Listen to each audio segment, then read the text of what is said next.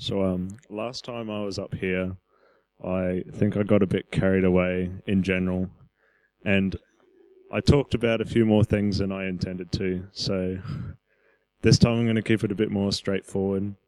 Um, I don't know how many of you have seen the movie for the Hunger Games, but I'm pretty sure most people have because it's pretty popular. Um, but um, I'd, I'd seen the movie uh, some time ago, and just a few weeks ago, we had to read it in English so that we could write a feature article about issues discussed in it. Um, but reading the book, having seen the first two movies, I knew that there was going to be a big rebellion towards the end of the book. So I was picking up as I was reading in general, uh, just a lot of those little hints, like the fact that Katniss and Peeta are holding hands at the opening ceremony is a touch rebellious, uh, which for the first time reader wouldn't seem like much. And I hate reading books twice, so I would never have picked up on it. Uh, anyway, uh, so for me, that that issue of rebellion was really highlighted, and I personally enjoy that rebellion theme, not just in the Hunger Games, but in general. And I like conspiracies as well. so uh, I think it would be cool if everyone got fed up with the Australian government and decided that we should have some sort of civil war. and then I could be on the good side and it'd be fun. Um, Uh, but The Hunger Games isn't the only sort of movie or popular media that talks a bit about what I'm talking about tonight. Um, the Matrix is another one. And normally, with a lot of movies, you can sort of pick out a sort of Christianity sort of theme. Like in Narnia, it's pretty obvious because Aslan the lion is Jesus or whatever um, and all of that. And in maybe in Star Wars, you've got good versus evil, and planets are under oppression. It's like people are Christians or not. Um, but in the Matrix, it's a little deeper than that. Uh, because you've got all the people who are trapped inside the Matrix. They're like people who don't know God. And then there are all those people who are living outside of the Matrix, who are sort of Christians. Um, and there's this guy, Morpheus, who knows that there's a prophecy for someone to come and save all of the people from inside the Matrix. Um, and so the movies talk about uh, Neo, the chosen one, who ends up going and saving everyone. Uh, but I wanted to have some YouTube clips to highlight some of these the important moments from the movies, uh, but I couldn't find any any of them that sort of sums up everything that I want to say. Uh, but I think I'll be fine without it. Uh, no, I'm not going to act it out. Uh, but.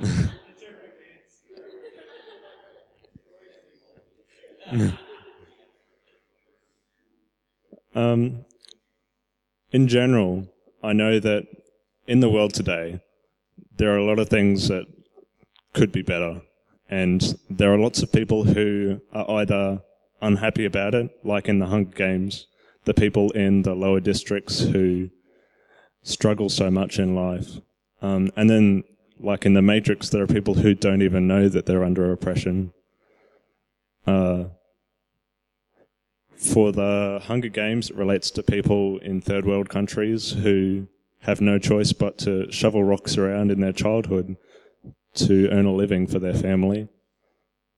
And for the Matrix, you have a lot of people in this country and others that have lots of money where there's an environment with so many options where you can do anything you want for a career uh, but there are things that just hold you back. Uh, something that's been really frustrating me at school recently is seeing a lot of the not so well behaved kids getting in trouble. I know it sounds weird, uh, but most of the time at school, the people who have trouble behaving have trouble doing life at home. Uh, most people know this, but when someone misbehaves because of those circumstances at school, if it's because they're smoking uh, over the other side of the underpass or they're doing drugs on a Friday nights, um, that's all that they have. But at school, they get pushed to other schools because they're not conforming to the right behavior system. Uh, the people who behave well get the rewards, all of the certificates to say good work. But people in the worst circumstances don't have opportunities to go there because no one's there to help them. Um, I think that these people, the ones who have hard situations at life, when they become Christians, they're they're the most audacious ones. They're the ones who are prepared to do anything to show to show other people the love of God. Um, I know a few of those those people, but it's really amazing to see one of those people come to know the Lord. Uh, Dad was telling me just recently the way he was teaching a sports class um, on Thursdays in fourth periods. Uh, he in the he talked to the teachers that had taken the class before him, and there were two or three kids who had never ever across the entire year played a game of sport, uh, and all that Dad had to do was join in the game, make it look fun, and before long, after two or three weeks, every single person in that class was playing along in the sport. And it's not because dad had to tell them that they were doing the wrong thing. He just had to make it look fun. But that's an example of, you know, people who they just don't know any better until they've actually tried it sometimes. And they need someone to show them how to get to somewhere where it's good. Um, recently at youth, we watched a movie called The Holy Ghost. Uh, the one by Darren Wilson is just putting out soon, and I recommend you watch it because it's really amazing. Um, there's a bit in the movie where some guys from America uh, go to India, near, near where they've got this temple. I think it's the Shiva temple, and it's on the riverbank, and it's a very sacred place to the Hindus. Yep. Uh, and they're walking around this place nearby the temple, and they're playing songs of worship. And it's really significant because other Christians that are living in the area have to carry these little passes on them so that they don't get mugged when they're just praying silently across the streets. Uh, but these guys playing the music are just strolling through the streets, uh, singing their hearts out. And there are all these children and people of all ages just following them around even though they might not know the words that are being sung, they can feel that there's something going on with those people. The fact that they're Christians and just the love that's going on with God. Uh, later on in the movie, in that section of it, uh, they get in a bad situation, but that's not the point. Uh, there's something profound about the fact that Christians can walk straight into such an anti Christian environment and proclaim the love of God without getting in trouble. There's something really powerful about that because it means that those people there who are the Hindus know that there's something missing from their lives, um, even if they haven't before. um, even if they don't know anymore since it's been. They saw in those people that something was missing. Um, at the end of the movie, they had a teaser for part two since the guy who was filming had too much to put into 90 minutes because he found a lot of cool stuff. Um, but he's with Todd White, and they've gone to Rome where all these people are having a riot sort of thing. They're marching the streets with all these banners, arguing about something. I can't remember what. Uh, but Todd White grabs someone's megaphone, or he asks for it, but and then he uses it to just shout, "Jesus, Jesus," and like gets a bit of a rhythm going, and eventually uh, other people start joining in. Obviously, other Christians um, who suddenly forget about what they're supposed to be caring about in the moment and join on the Jesus thing. Um, it's an example of Christians who are dormant in their environment, uh, suddenly coming to life and proclaiming what they know is true. Um, so, so far, I've kind of brushed over a lot of examples of things. And uh, it probably doesn't really link together very well. Um, what I'm getting towards is I feel that there's a time coming, probably within my lifetime, where there's going to be a massive revival of the kingdom of God so that everyone has an opportunity to know who God is. And I mean like everyone. Uh, like there's that passage in the Bible where it talks about in the future there's going to be a time where all the animals lie together peacefully, like there's lions and little bunnies right next to each other, and no one's eating anything else. Um, even if it doesn't mean that the animal, like actual animals, are going to be doing that. It could even just be a metaphor for the fact that maybe Muslims and Christians can get along and have a good time. And there was, I don't know if you felt it, but there was a good sense of peace in that last song that we sung. Not just because it was a slow and bare song, but because there was just no tension. It's the sort of world that I think everyone dreams of. And in the Hunger Games, there's the Capitol, which is supposed to be the world that everyone dreams of. But it's not very peaceful because they have to oppress a lot of people. And there's a lot of hectic life that goes on inside there. And in the Matrix, I can't remember whether it's in the first or the second movie, but the creator of the Matrix has to admit that when he tried to make a perfect world for everyone to live in, it didn't work because people couldn't have all the right things. Which tells me that no man can create a perfect world. And it's going to be, if there's going to be a, an uprising where there becomes a peaceful world, it won't just be that all the countries uh, have this big treaty there's going to be something of God that happens. When I read all of those passages at the end of the Bible where it talks about the times to come where it's going to be good, I think for a good deal of my life, I've just come to accept the fact that, well, when Jesus comes, he's just going to make it all happen.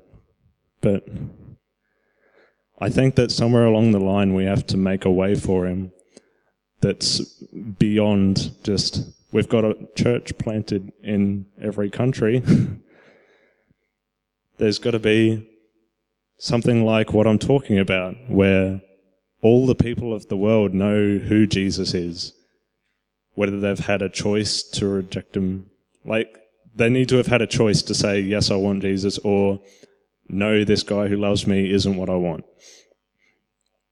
And so far, right now in the world, I think at least 50% haven't had that opportunity. Like you see people go to Asia, maybe, and no, I'll use the example from before, where this guy from America shows these people in India who have never seen anything of Christianity. Um, all they know is that their Bible says that it's bad. Um, and they feel that there's something right there.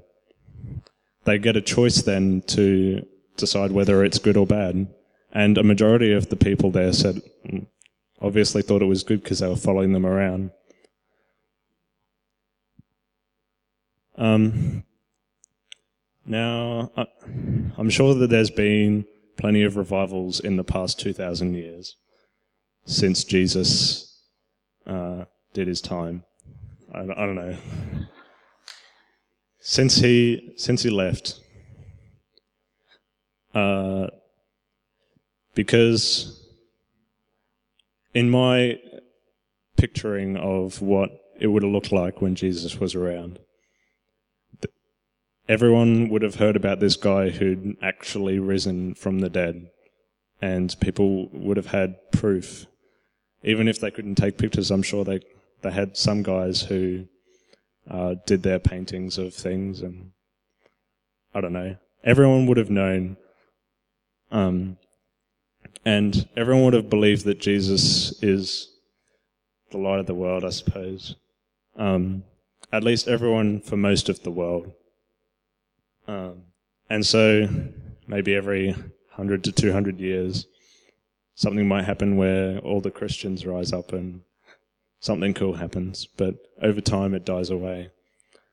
Like today, we see hardly hardly any Christians around us that are doing very much. Like, at least in the environment I'm in at school, I see hardly any Christian moral values um, being talked about.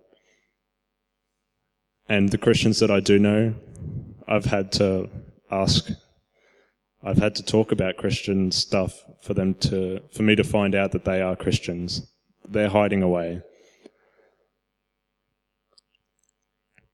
Uh, but history disappears, I suppose. So all of those places in the past where cool things have happened, no one, it doesn't seem like a thing that people would write about in history books uh, for, you to, for you to learn about in SOS or whatever at school.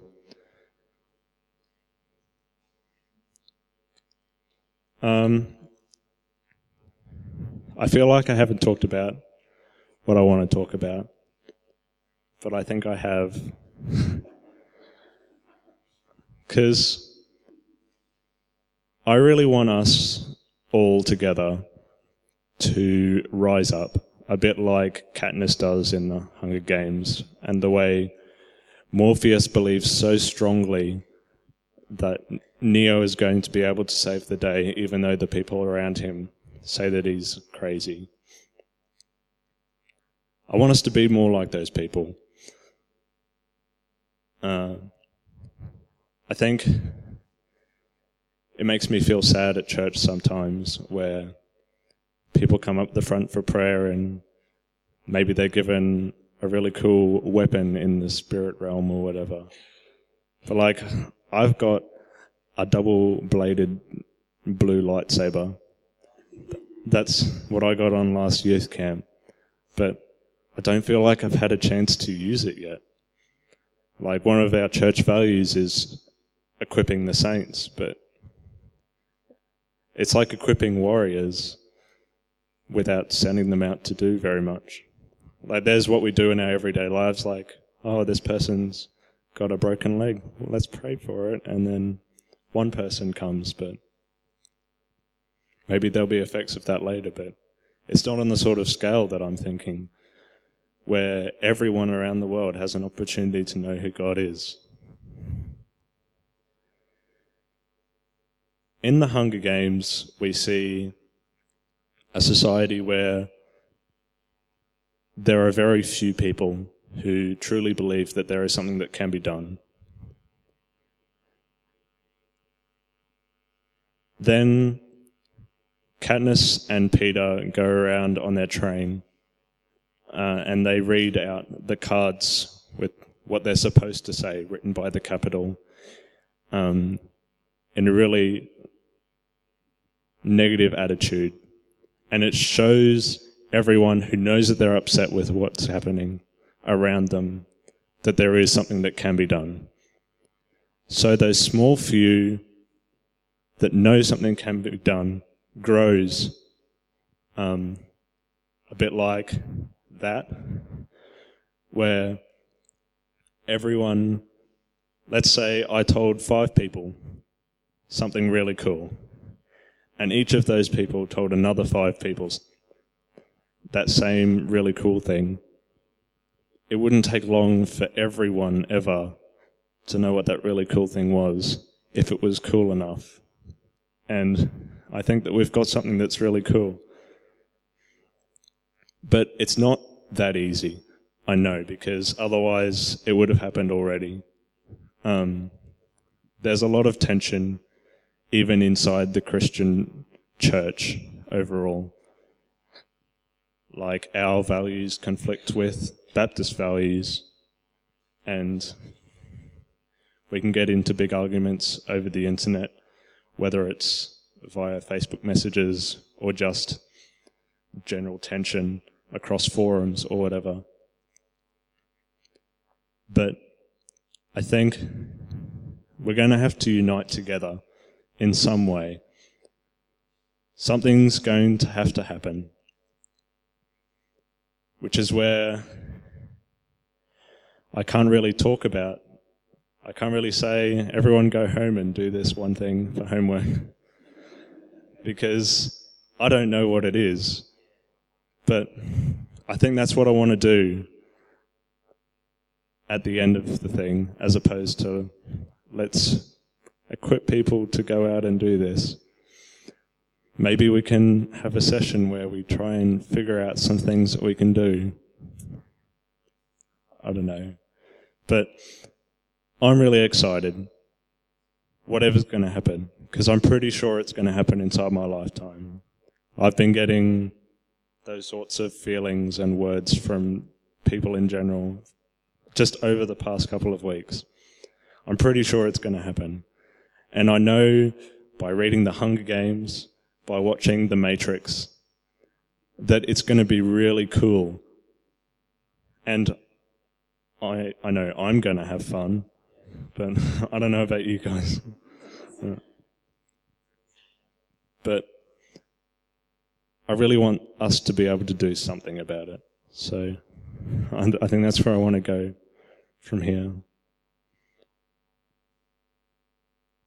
What's really on my heart right now is all of those people I talked about who have nowhere to go to be better because no one's ready to help them. the ones who are just pushed away as soon as they do something wrong, as opposed to being helped with it. Um, I think what the Holy Spirit wants us to do tonight is give us the start of the flame. Um, something that really touched me back when Ken Fish first came, when he was praying, um, you could hear from no matter where you were standing in the room, he was shouting out, Receive the fire of the Ukraine. What he wants to give us all tonight is something like that it's a really cool something that he wants us to tell everyone. And it doesn't matter that there aren't very many of us here because the nature of this flame is that it's going to spread really quickly. Um, and when I see this flame in my head, it's the only thing I can see because it's right from the very edge of my left eye to the very edge of my right. And when I turn my head, that's still all that I can see. And it's really tall and really fierce, like the white flames. But Yeah. Well, who wants to receive that flame that I was talking about? Is anybody keen to receive that flame that, that you can hear the passion in his voice? So I, I just I'm, I'm thinking right now let's um you've got this thing going on, Bo. God stirred it up in your heart, Yeah. and I, I think it's for you to give away that flame. The flame's on you. Yeah. And um, if you if you guys want that, come forward, vote, can pray for you guys and give it away. yeah. I just want to make sure as well uh, that this isn't like something that's going to heal your body. Um, it's more than that. It's something that you have to pass on. And you probably won't be able to help it anyway, but you need to make sure you need to make sure that you pass it on to anyone, Christian uh, or not Christian, Vineyardian or Baptist or Catholic or whatever, uh, Muslim or Buddhist or anything.